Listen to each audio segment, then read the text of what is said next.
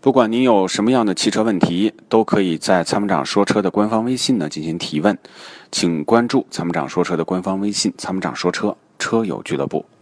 好，那我们继续来有请热线上下面一位听众朋友，喂，您好，哎，您好，哎，是陈先生吗？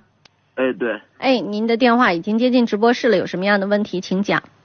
呃，我想咨询一下参谋长，我这个车，呃，就是二点五的那个君威有十年了。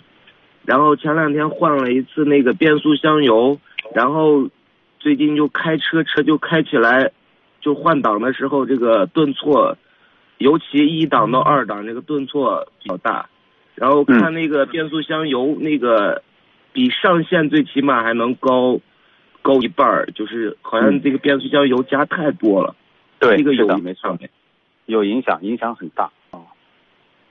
哦，那那这个现在它需要是把这个油是要放出来呢，还是？你当时是循环更换的，还是采用的重力换油法？呃，不是，他当时这个是他是，嗯，他这个没有放油口，他是要把那个变速箱那个油底壳拆下来换换了，然后换。他是说你把阀体里面的油换出来没有？呃，换了。那就是用的循环换油法嘛？对。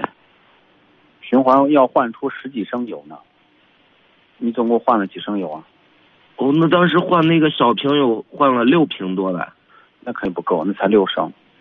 循环换要换出十几升油，也就是你的那个阀箱里面的油油鼓都要把那个油都要抽出来。哦，那那那大概是另另一种方式吧。我当时只有加了六瓶没加完。哦，那就是说，一个是加多了，第二你换油的方式不对，你里面有脏油。因为 AT 变速箱里面的那种液压阀那里面的那个油都是换不掉的，那除了用那种循环换油机把那个旧油全部顶出来，你才算换油。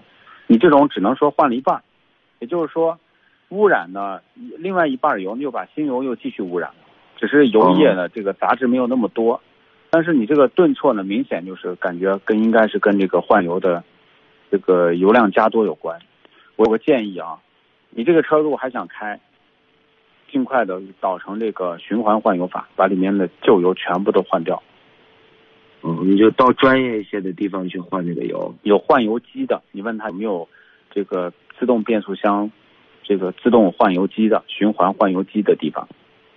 行行，啊，好吗？然后换完以后油量一定要加合适，因为那个自动换油机呢，它其实加多少油啊，它都是有电脑的，就是对对，什么车加多少油，它都是电脑做的。它不是人工的，对，这样就不会保证，就不会让你的油加多。好，行，嗯，好，谢谢啊，嗯嗯，没事，嗯，好，感谢参与，再见。